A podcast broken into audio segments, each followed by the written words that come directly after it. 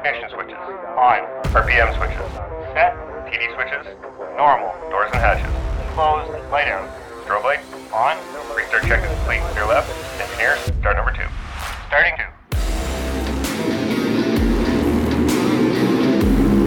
Wind 31010, Pilot Project Podcast. Clear takeoff. Runway 31 left.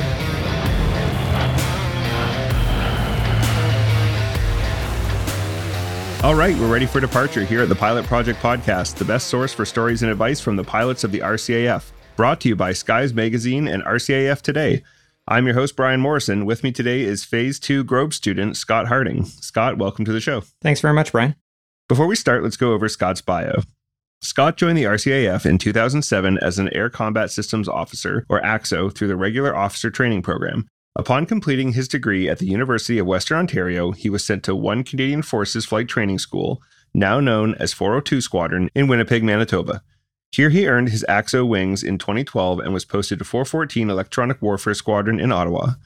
After five years of flying, he completed successive staff tours as an operational planner at the Air Component Coordination Element, ACE, in Yellowknife, and then as the senior staff officer for electronic warfare at 1 Canadian Air Division in Winnipeg.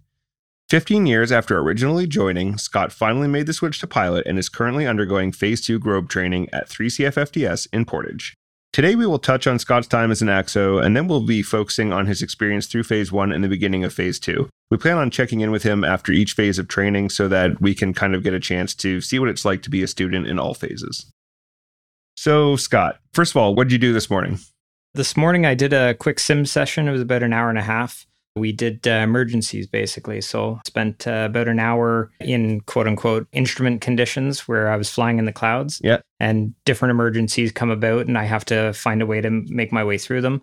And then about uh, 25 minutes or so in visual conditions for landing and takeoff and stuff like that. Cool. Was it fun? It was a lot of fun. It can be a little stressful at times. Yeah. But the instructors, especially here in Portage, really make you feel at ease. And at this point in my course, it's more of a learning thing than it is a uh, examination thing. Yeah, that makes sense. So you're still in the phase where you're allowed to make mistakes. Correct. Yeah, yeah. absolutely. There's always a discussion after about, well, you did this, but you could have done that, yeah. or I might have done this a little different. Yeah. Yeah. I think the hardest thing about that phase is they're allowing you to make mistakes, but you have to allow you to make mistakes too. Like at first, it's really easy to be really hard on yourself. And that's a good thing to an extent. But some people get so stressed out about messing up. And that's what you're expected to do at that point. Absolutely, it is. Yeah, for sure. So, you had a previous career in the forces. Can you tell us more about your work as an ACSO? And for the listeners, ACSO is the new name for navigators. So, when we say Air Combat Systems Officer, ACSO, that used to be the navigator trade, and that's the new name for it. Yeah. So uh, as an ACSO, I was posted to 414 Electronic Warfare Squadron in Ottawa, which is responsible for conducting training exercises with both the Air Force and the Navy, as well as a little bit of uh, Army work. And basically, what I did was sit in the back of a contracted aircraft called the Alpha Jet with contracted pilots up front who are all super experienced ex military uh, fighter pilots. And my job was to provide electronic warfare effects, jamming, threat replication, things like that to affect the pilots on the other end or the Navy on the other end and affect what they would see or how they would react, force them to do different maneuvers. And I did that for five years, had a lot of fun doing it. It was a great job. Learned a ton. I'm not the smartest guy in the world. and electronic warfare can be a very complicated subject when you're trying to talk about the beeps and squeaks.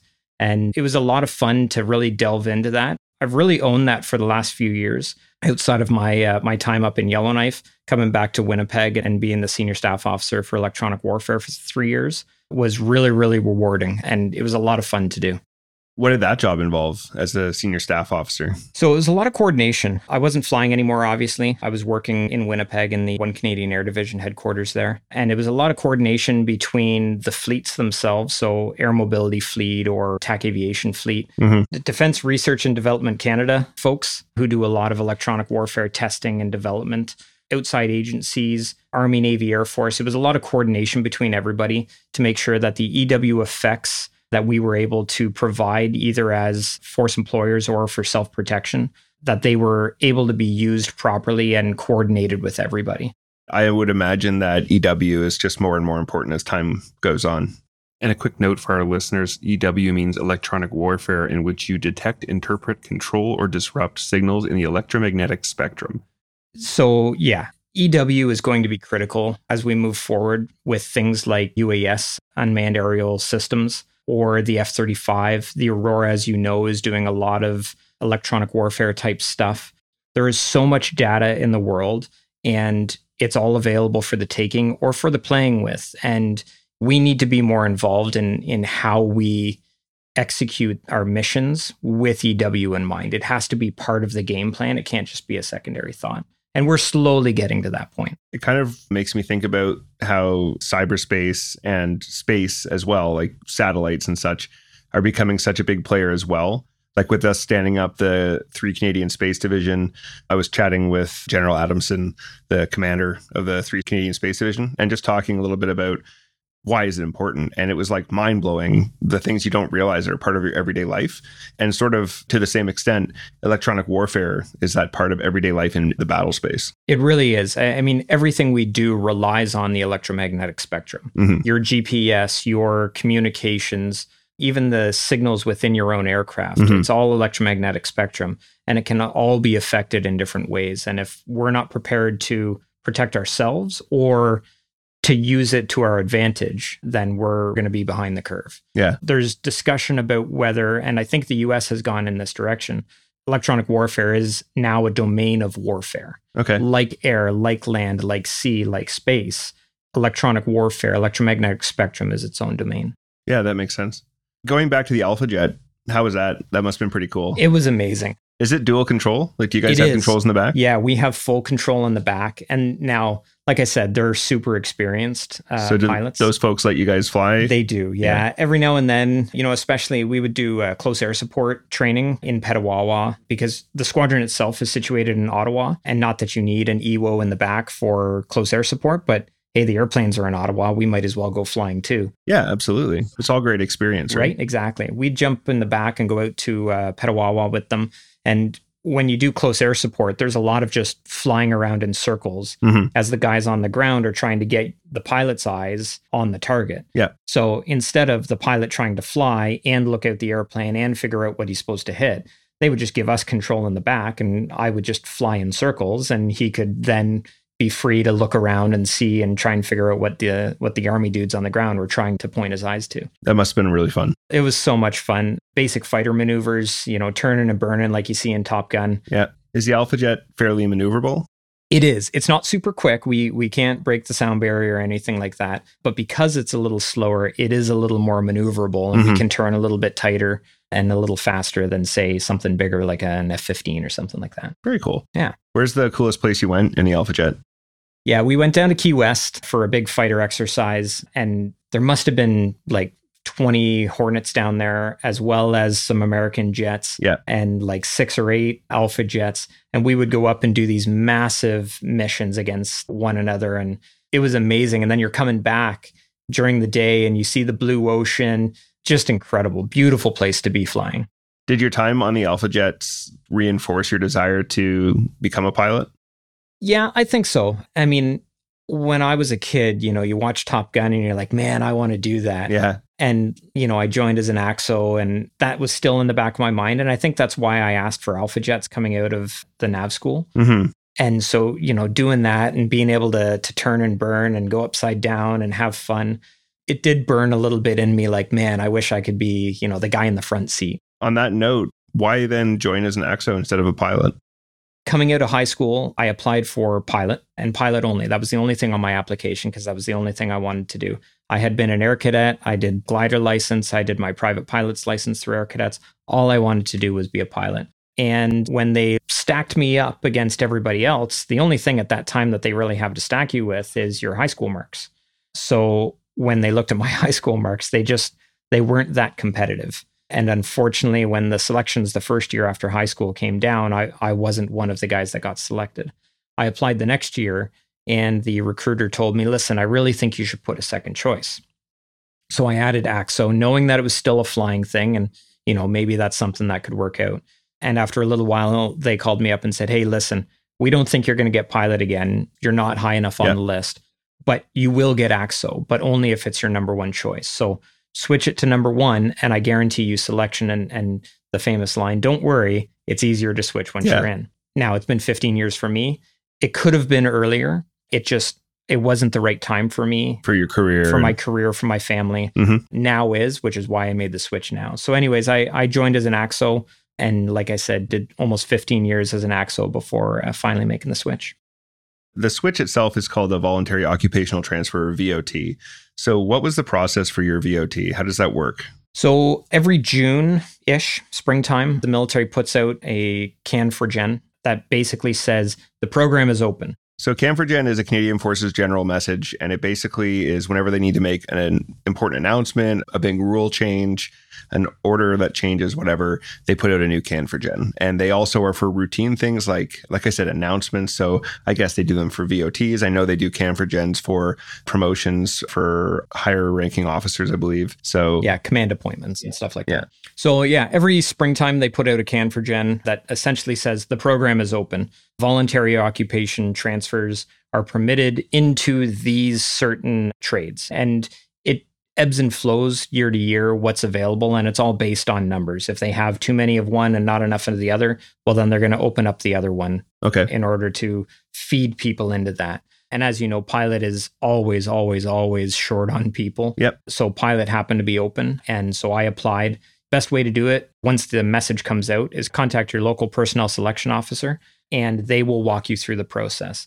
Basically, uh, transferring to Pilot, it was an application that has to be signed by a whole bunch of chain of command, doctors, stuff like that. So you do have a little bit of a medical portion.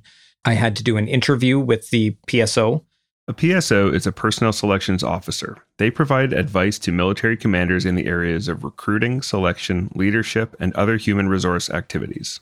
basically to make sure that I was going to fit with the new trade. And if you're already in, you have the option of redoing your aptitude test.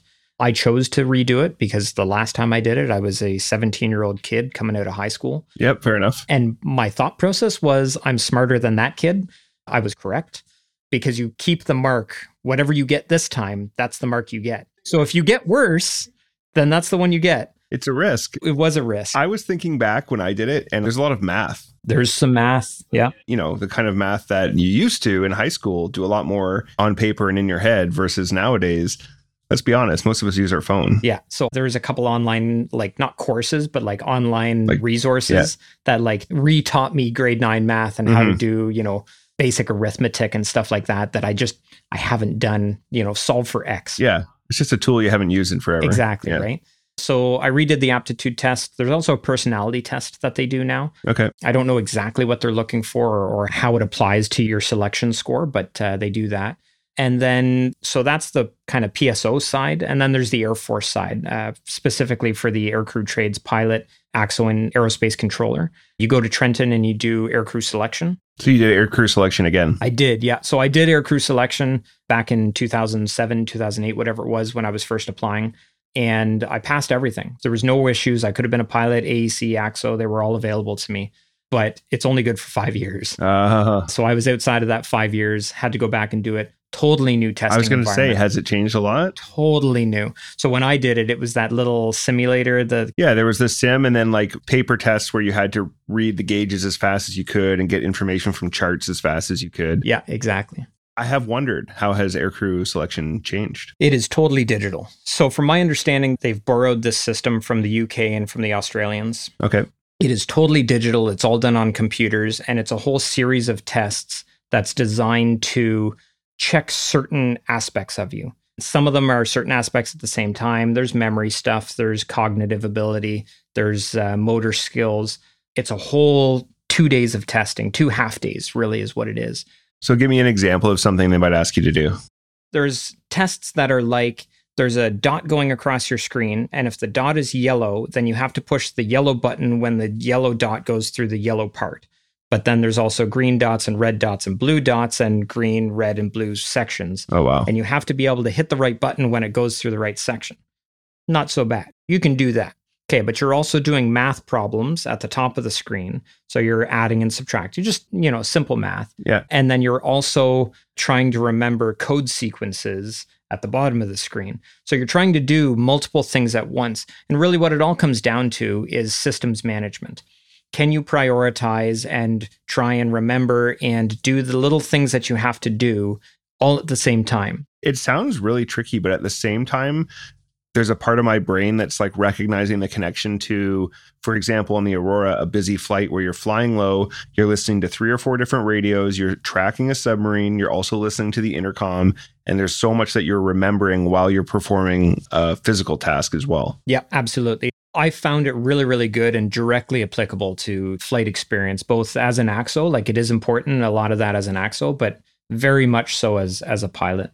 So you would say that it seems like a better process than when we went through it 15ish years ago. Yeah, I would say it's doing a much better job at selecting people that will be successful on pilot training. Very cool.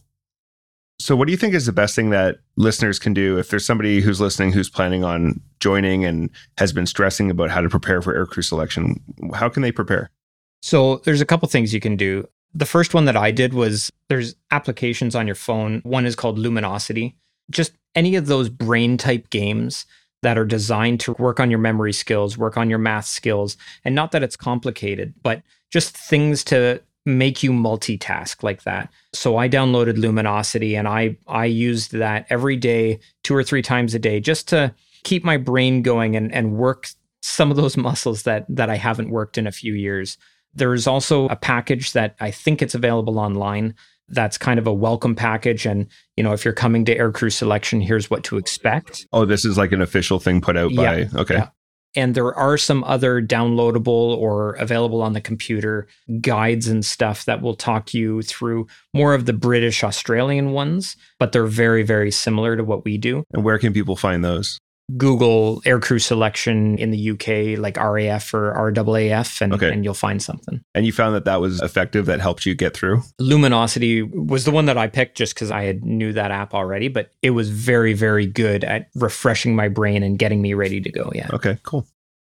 So let's move into your flight training. Listeners who have listened to the episode we did on training delays will remember that Colin and Morty talked about some non-standard courses we've been doing, and you've actually been on one of those kind of pilot pilot projects. Can you tell us a little more about that? Yeah, so the training program that Colonel Peak talked about was a mashup of Phase One and Phase Two Grob. And basically, I did a very shortened version of Phase One. So normally, you, I think it's 22 flights. I did the first 12 and then rolled right into Phase Two training. Okay. And it did a couple things. One, it shortened that time frame between phase 1 and phase 2 because it was virtually back to back. But it also meant that there's a lot of overlap at the end of phase 1 with the beginning of phase 2, and I didn't need to do that end of phase 1 stuff because I was about to do it in phase 2. Mm-hmm. So it saved both training time and waiting time. And it has been effective. So there's four people that are going through the program. Two of them have already graduated phase 2 and then myself and another captain are on the phase two right now. We've got about a month to go. So are you guys on your own course? Are you synced up with a phase two course right now or we were supposed to be synced up with a phase two course, but I don't think anybody else was ready. So it's just us on the okay. course. Okay. And did you start phase one with a phase one course? Yes. So we did start phase one, the ground school portion, mm-hmm. with another course. So that was back in October. And then we came back in January to start the flying portion of it. So our flying for phase one was completely separate from everybody else. But the ground school portion, we dove in with a phase one course. Okay. And how was that phase one ground school? How'd you find that experience? It wasn't bad. So myself and the other gentleman that's on course with me, we were both ACSOs. We've both been in for 10 plus years and and have some experience. Mm-hmm. So they were understanding of the fact that hey, you know what? Maybe you don't need a full week of meteorology classes. Maybe you already know a lot of the air regs. Okay. So they really focused it for us on the aircraft and flying the aircraft and some of the important things that we need to know for portage because it just it didn't make sense for guys like us to sit through a week of meteorology when we did two weeks of meteorology at the nav school. Yeah. So. Yeah. So it was a little different from what the other phase ones were doing. Yeah, for sure. Can you walk me through what day one looks like for a phase one student? Yeah. So, day one, you'll get your package ahead of time that says show up at this place at this time. You've already got your room key, so you've stayed overnight. Wake up in the morning, lost and trying to find where, where to go eat breakfast. And you just follow the crowd of other people eight o'clock in the morning, you show up, you're in your uh, blue dress uniform because they want to take pictures and probably single you out so everybody knows who the new guys are. Yep. And then it's a series of briefings. Welcome to the school from the commandant, from the squadron warrant officer, from the KF Aero ownership group. You know, the the clerks come talk to you. The personnel support program fitness folks come talk to you. So it's basically a It's like your standard first day in Standard the military. Standard first day. Welcome. Here's everything that we've got. Don't forget anything. Mhm. And then you do a quick tour around. So they show you where your lounges, kind of ping pong table, movies, couches, relax, some coffee machines and some snacks, where your study room is, where the other classrooms for the, you know, the helo students and the multi-engine students are, take you into the hangar, show you where the airplanes are, show you where ops is, where maintenance is, just so you get your bearings and you have an idea of, you know, if somebody says, hey, go find, you know, this person in the phase two lounge, you know where to go and, and go find them. Yeah. And then how quickly do you get into the books and the lessons? Is that day two? Day two, essentially, yeah. Nowadays, they do a lot of things computer based training. Mhm. So, part of the day one is your technical folks bring you laptops and mice and get you all set up. And then they treat you like an adult here. They say by Wednesday, we're going to teach you, you know, AOI 3, which means you need to know that I've got to do CBTs AOI 1 and 2 and be ready for AOI 3 on Wednesday. Right. And just let me clarify a couple acronyms. AOI's aircraft operating instructions. That's all your systems and procedures. And CBT's is computer based training. Yeah. So basically they they expect you to take the initiative and learn stuff yourself, which for some of the younger folks, I think is a bit daunting. Mhm. You know, coming out of high school, if you're a CEOTP, a continuing education officer training plan, where you don't necessarily have a degree yet, you may not have had the opportunity to study on your own. Whereas in high school, a lot of it's kind of You're used to being spoon fed. spoon fed. Yeah. Here, it's very much you're responsible for your own success or failure. That's a good thing though, because that's something you'll hear a lot of my guests talk about. You know, what's something you need to realize when you get to the operational unit? And they always say, like, they're not going to spoon feed it to you. In fact, compared to an operational training unit, even what you get on phase one and two is still being spoon fed. So, this is great training for that. Yeah. I think it really opens people's minds up quickly that, you know, it's sink or swim and you're responsible for whether you get there or not. How quickly into phase one are people flying? So I think the ground school is about three weeks long because they have to do all of the meteorology stuff, the AOIs, regulations, all that kind of stuff. So they take about three weeks. Phase one writes one big exam at the end, and then you're into simulators in the airplane. So, walk me through that first flight. How did that feel? It was a bit daunting. So I had told my instructor that I had a little bit of flight experience with a PPL and glider license and whatnot. So he actually let me do the landing on the very first flight. Okay. I mean, very closely shadowed the controls and made sure that I didn't do anything to kill us, but it was a lot of fun. It was very exciting because it was my first flight. He did most of the flying, showing me, you know, attitudes and what to look for, which meant I really got to just kind of sit there and look around a little bit, take a little bit of control and do some things myself and then, you know, look around a little more. Yeah, it's kind of an intro, right? Yeah, really an intro and just a lot of fun just to be able to sit there and go, "Hey man, I'm up here flying. I'm flying. This is, this is pretty sweet." How do you like the Grob itself? It's a lot of fun. It's a pretty capable aircraft. Because you've flown some other airplanes, probably like 172s. Uh, 150. 150. Oh, so it's gonna clobber the Oh, snot yeah. out of a. I did my 150. PPL on a 150, and uh, yeah, this is a bit faster, climbs a bit better, a little more maneuverable. The Grob is a lot of fun. It's not super quick at climbing, but you know when you get it out to the training area and you got to do some aerobatics, do some loops and some rolls, it will roll for you. You have to force it into a spin, but when you do, it spins. Yeah. But no, it's it's a lot of fun to fly. And how do you like doing aerobatics? It was a lot of fun. The first couple, and not that I ever get queasy in an airplane, but the first, you know, first loop or two we did, and then I just went, just give me a sec. I'm, I'm not going to be sick. I just need a sec. Okay, all right, let's do this again. And and then after you know one or two flights of doing some aerobatics, you know, you kind of work through it and you're fine. But yeah, keep that air vent blasting cold air on your face. air vent blasting cold air, nice easy breakfast, you know, Yeah. toast and peanut butter and a banana, whatever. But yeah, no, it, it was a lot of fun. I really enjoyed the aerobatics. Oh, that's great. I loved flying aerobatics in the Harvard. It was, Yeah. if not my favorite, it was very close to one of my favorite parts of that course for sure. Can you take us through a day in the life of a student on phase one? Yeah. So, I mean, really, there's kind of two parts. There's either your ground school part or your flying part. So, ground school, I mean, we've essentially already talked about. You wake up in the morning, you either go to class because you actually have an in class thing, or you're, uh, you know, in the study lounge running through uh, computer based training, or you're talking with your friends trying to figure out, okay, what did you learn from that CBT or what did I learn, you know, comparing notes. Mhm. Once you're on the flight line, though, things change a little bit. Typically, they want to get you flying every day because we don't have a lot of experience. Skill fade happens a lot quicker. Mm-hmm. You know, if you've been flying for a few years and you take a week off, you can come back and yeah, there's a little bit of skill fade, but but it'll come back real quick. Yep. If I take a week off, I've only got 50 hours in the airplane. The skill fade happens a lot quicker. So they try and keep you flying every day. Typically, you'll brief about an hour before your flight. So if your flight is at 10 o'clock, you'll brief at nine o'clock in the morning. We do a Met brief at 7:45 for everybody, just so everybody has an idea of what's going on uh, with the weather. And a Met brief is a weather brief, Met for meteorology, but it's also the time when the school does the announcements type thing for if there's anything, you know, important for the day or yeah, coming exactly. up. Yeah. And then, so yeah, you'll brief your flight about an hour before, sit in a room with your instructor. On phase one, they tell you exactly what you're going to do. On phase two, it's up to you to tell the instructor, hey, here's what I want to do today within the bounds of what they expect to be teaching you. Mhm. Uh, but essentially, you're providing the briefing to them, vice them briefing you. But in both cases, you're expected to show up ready for the flight. You should have already gone through the manual of flying training, the MFT, and learned the maneuver that you're going to do that day or learned what the circuit looks like. You know, whatever you're going to do that day, you should have already read through and been prepared. There will still be some discussion and some confirmation that you understand what you're about to do.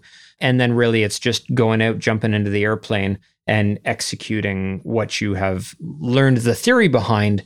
Now let's put it into application. Post flight, come down, take a sip of water, go to the bathroom, and then it's normally about a half hour, 45 minute debrief for about an hour and a half flight to go through each of the maneuvers that you did, things that you did well, things that you need to improve, and then talking about what's going to happen on the next flight. Had you ever been an instructor as an ACSO? I did, yeah. So do you kind of recognize their methodology of Yeah. the good point, bad point, ways to improve? Yeah, yeah, those kind of things, highlighting common errors ahead of time. You know, here's some traps to look out for. Do you find that having had instructional experience helps you a bit to like note, okay, that's really key. I should pay attention to that. Yeah, to some extent. The instructional experience does help me understand where the instructors are coming from when they're talking. Uh, and it really it helps me accept the I'll call it constructive criticism Yeah. a lot better than somebody who, you know, you've never been a teacher, you've never been an instructor before. So it just sounds like they're being really mean to you. You've been a student before as well. As and an I've been a student. right? Yeah, exactly. Because yeah. that is tough when you first start being able to accept that constructive criticism, knowing every flight, even the ones that you feel great about, you're going to come down and you're going to get critiqued Yep. and they're going to see it all. The things you didn't see, even, you know, that final turn that you thought was great, they're going to point out some things that could have been better. Yeah, you you missed your power by 0.5. And Yeah. and even if you did everything right, they'll find something. Oh, yeah. Yeah. yeah, for sure. What do you think has been your biggest challenge so far on this course? hands and feet. 100% hands and feet have been my biggest challenge. The ability to actually make the airplane do what I want it to do. So I've said it to a bunch of the folks that are on course right now. The procedures, uh, you know, reading through the MFT, understanding the processes, the pre-flight checks, the checks that you do in the aircraft, uh, you know, the maneuvers and what it should look like. I can do all that. We're doing uh, instrument flight rules stuff right now. I've read approach plates before. I've done, you know, approach briefings. So all of this stuff is familiar to me.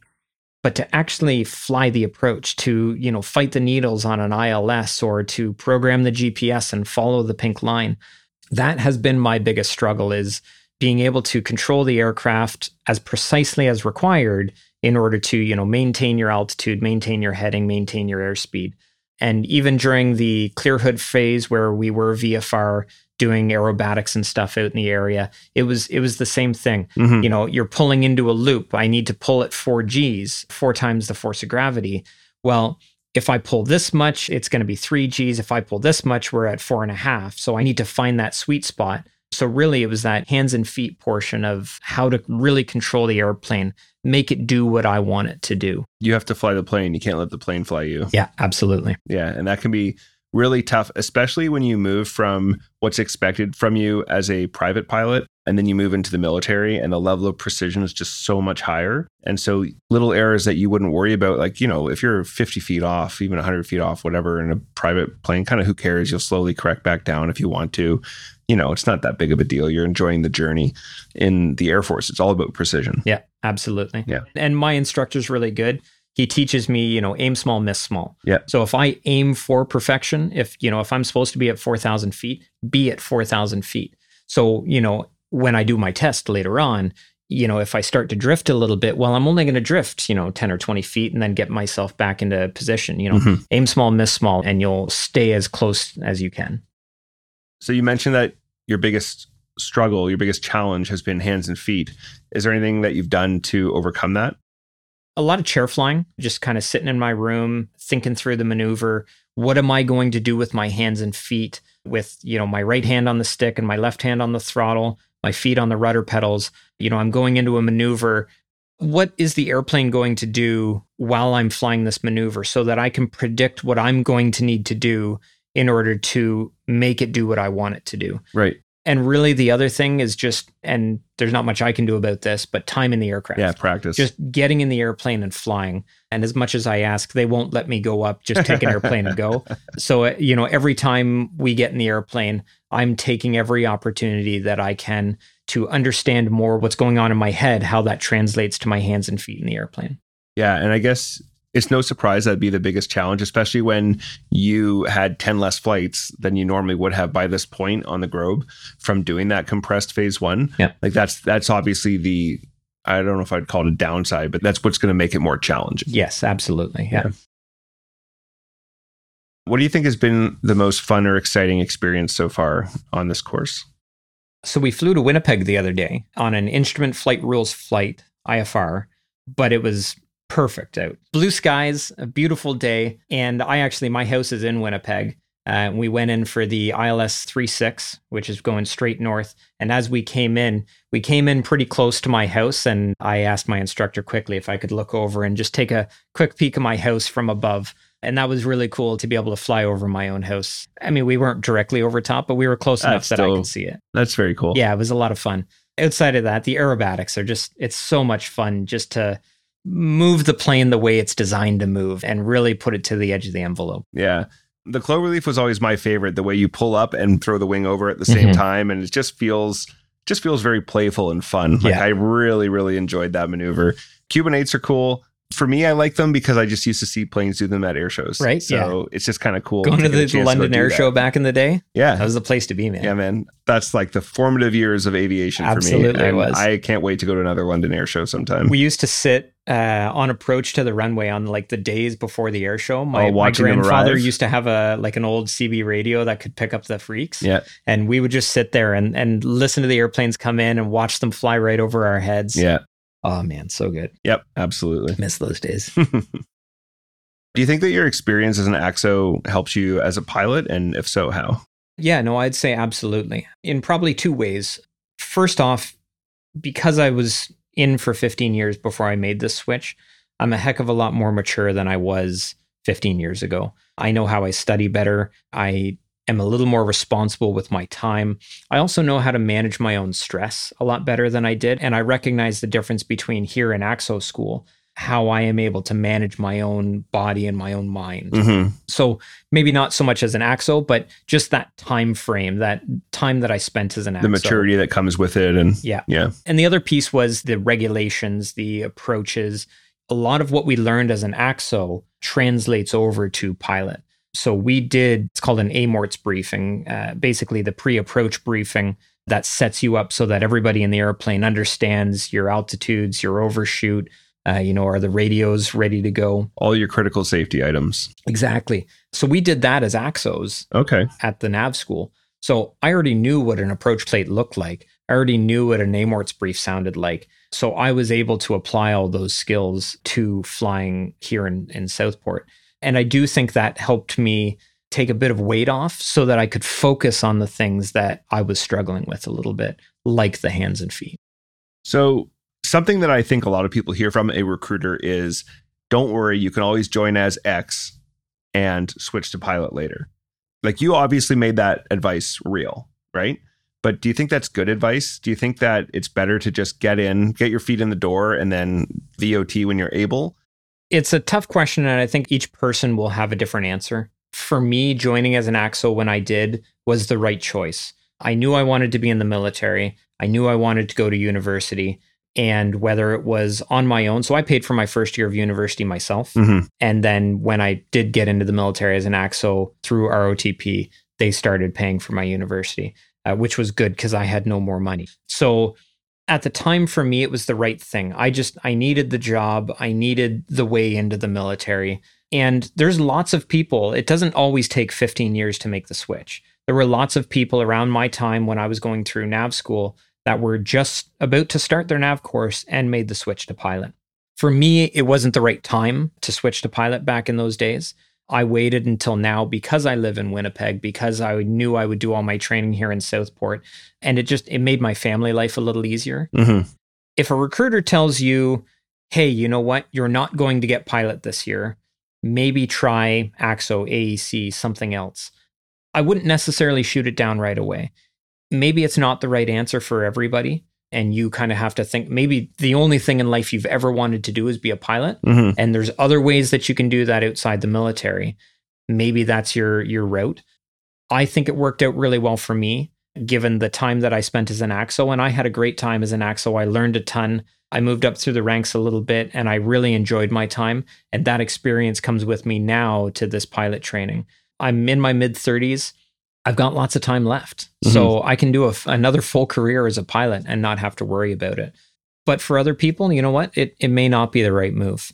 It sounds like it's a good move if you have to be okay with the trade you're joining in. Absolutely. You can't join as a nav and and say, "All right, in my head, I'm really a pilot. I'm a nav waiting to become a pilot." You have to be okay with the fact that I am going to be an ACSO, Absolutely. and I'm going to enjoy that, and then hopefully I'll have a chance to do this down the road. Yep. Yeah. A- absolutely. Yeah. Like you can't join and think, "Well, I'll be miserable until the day I'm a pilot."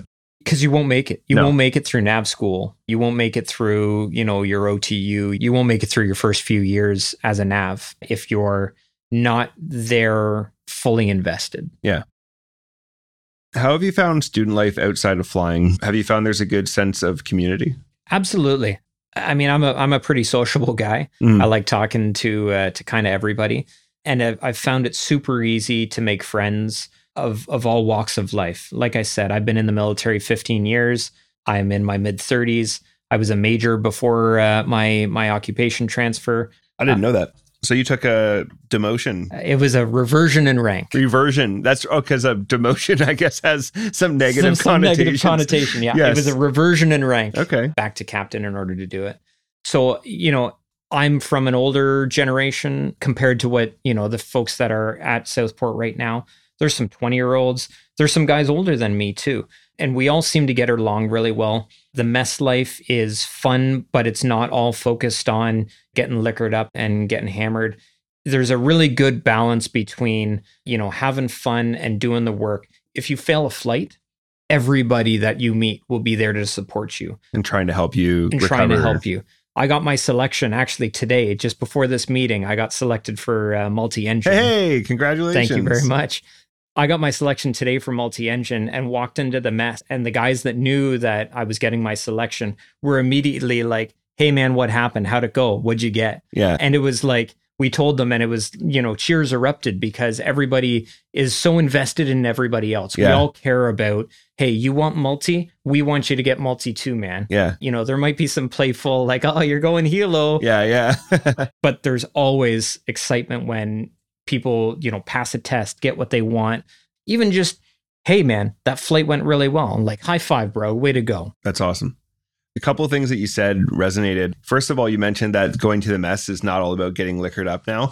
It's actually something we've really noticed. Like, I find my generation of people watching the new generation, watching the students come through, they are a lot like, yeah, they're still having drinks, but they're more focused on, like, hey, let's like get some laughs out of singing karaoke together. Let's do whatever activity. Let's play this game. But it's way less about getting drunk than it used to be Yeah. Yeah. The, the in a fo- really good way. in a really good way. The Yeah. focus is no longer on, hey, I need a whole bunch of beer to forget how my week went. yeah. They seem happier. It's more about, hey, let's have a social beer. Yeah. And at the same time, we're going to sing karaoke. We're going to play Yeah. some pool or some Nintendo, whatever.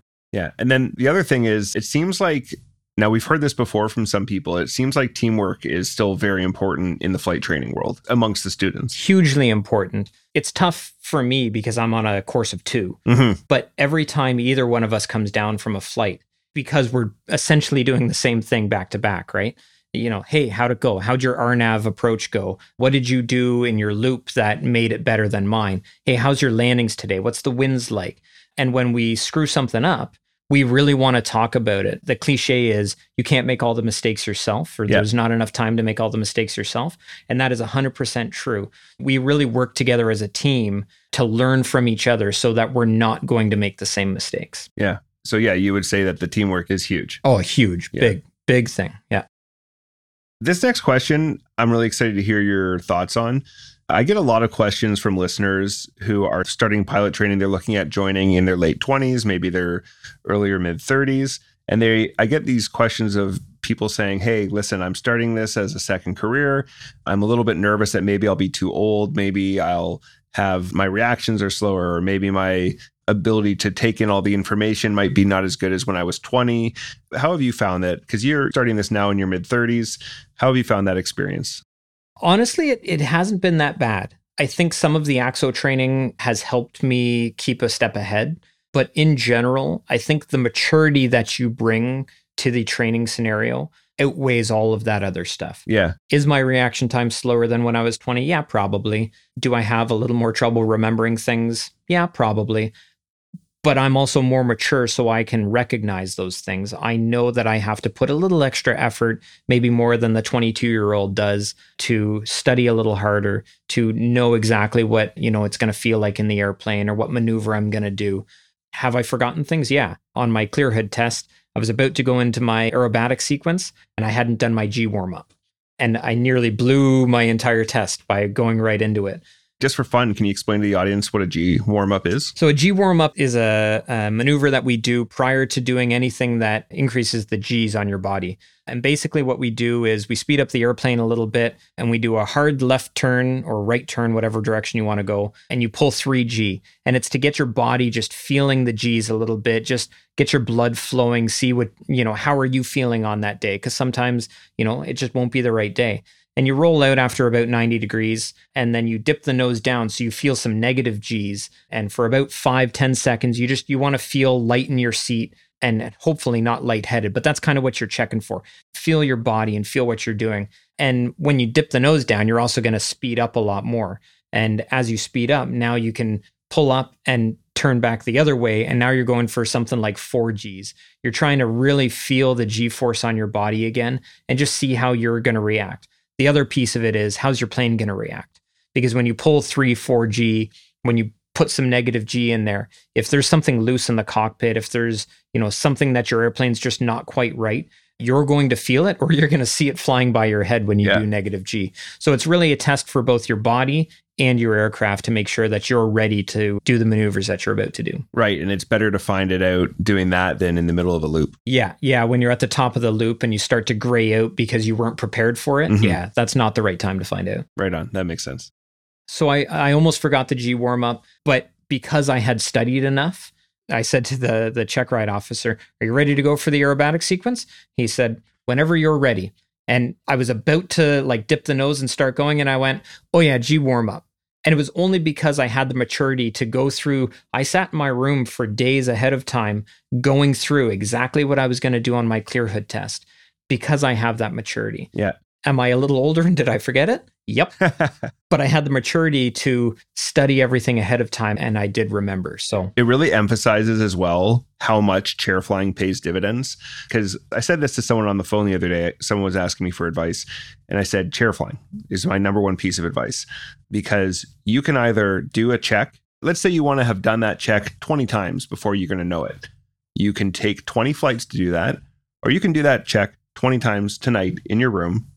And now you have that amount of not mm. exactly the same amount of knowledge as if you're doing it in the plane, but like you're so much further ahead oh yeah, absolutely. and it just it pays dividends every single time it is the number one in my opinion the number one thing you can do to make yourself a better pilot especially during your flight training yeah, absolutely. For sure. what do you think is the most important thing you do to keep yourself ready to succeed in flight training The most important thing that I think people can do is two things, I guess. The first one is study. Like we talked about earlier in the show, you are responsible for your success or failure. And the amount of effort that you put in will ref- be reflected in the grades that you get in your flights. So you have to have the maturity and the self discipline to really put the effort in and study. On the other side of that, though, is you also need to know how to relax. If you are always studying, you're always stressing, you're always just focused on the mission and the flying, and like, I need to understand everything, you're going to burn yourself out Yeah, for sure. and it's going to negatively affect you. The military is doing a lot of work trying to promote mental health performance. And I think a lot of the skills that they teach you for older guys like us are kind of inherent. We already like, we do them already because we've been doing this long enough. But for some of the younger folks coming in that have never been under this kind of stress, using those techniques and making sure, like, if the gym is your outlet, go to the gym, go for a run, go for a bike ride. You know, just make sure you take time away from the studying, Mhm. away from the airplanes, or like just go sit and watch the airplanes. Don't think about, you know, the mission or the training or anything.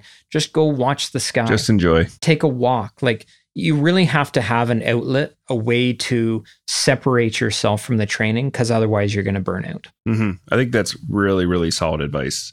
I know when I was on course, my ritual was basically work like crazy all week. Friday night was completely off. Saturday was off. And Friday night was always at the mess. Saturday night was usually like, I don't know, go see a movie or something with your friends. And then Sunday back at it. Yeah. Yeah. And you got to take that time or you will burn out 100%. Yeah, absolutely. You'll never make it through all your phases of flight training if you're going seven days a week. No, you won't. So the last question is actually second last because I have a small question I want to ask you at the end. But what has been the biggest piece of wisdom you've gained so far that you would pass on to future phase one students? So if somebody is listening, they're hoping to join or they're waiting to go on their phase one flight training, what's one piece of advice you would give them? Listen to this show.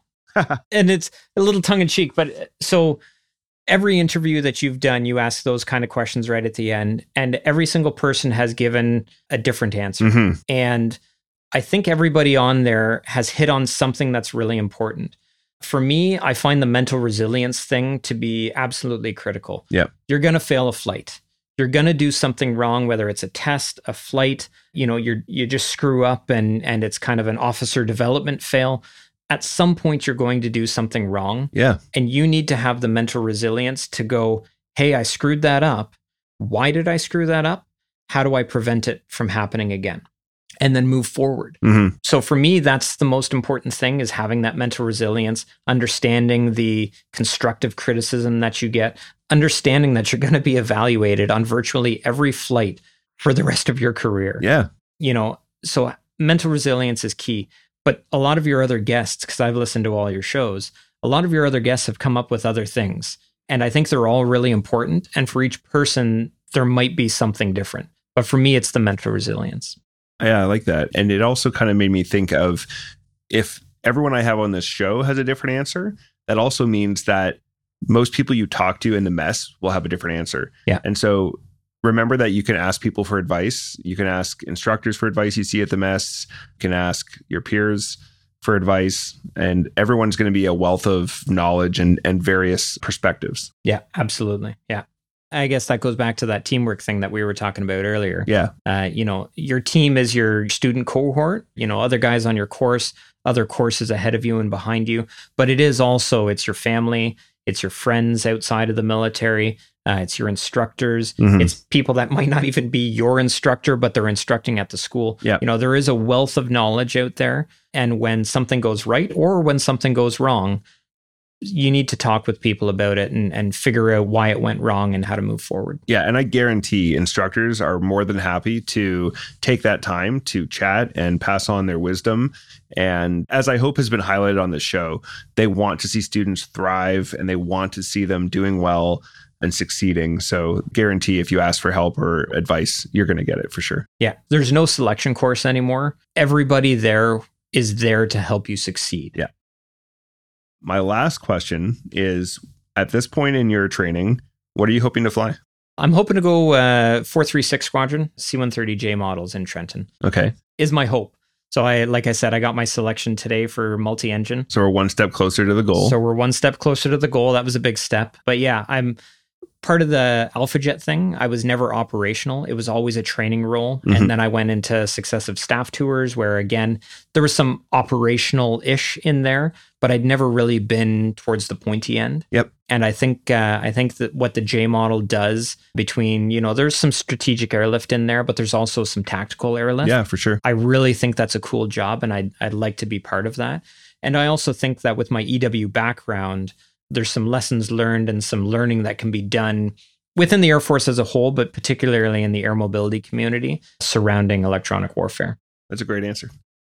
Well, that's going to wrap it up. Scott, thanks so much for coming in today and taking the time to be here. I know that you're really busy as a student, but I'm really looking forward to checking in with you when you finish phase two. How far out is that? It's about a month. I A got month? I got a month, and then I'm uh, phase three in August. Well, we'll talk then. We'll see if there's enough new stuff to check in after phase two, but certainly after phase three, we'll be checking in, and I'm really looking forward to that. For sure, absolutely. Thank you very much, Brian, for uh, for having me, and thank you for doing this podcast. Yeah. It's great info. Yeah, it's my pleasure. Thanks. Okay, that wraps up part one of life as a student, as well as Scott's adventure switching from ACSO to pilot.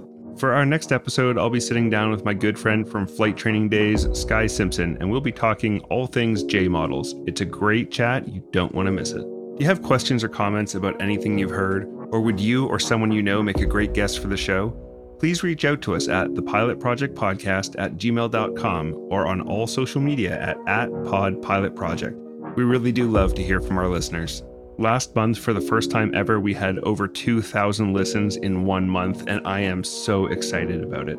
I want to thank you, the listeners, for sharing the show with your friends and helping to make that happen. We're still looking to grow, so we could still use your help with the big three. That's like and follow on social media, share with your friends, and follow and rate us five stars wherever you get your podcasts. That's all for now. Thanks for listening. Keep the blue side up. See ya! Shut down all four. Shutting down all four engines.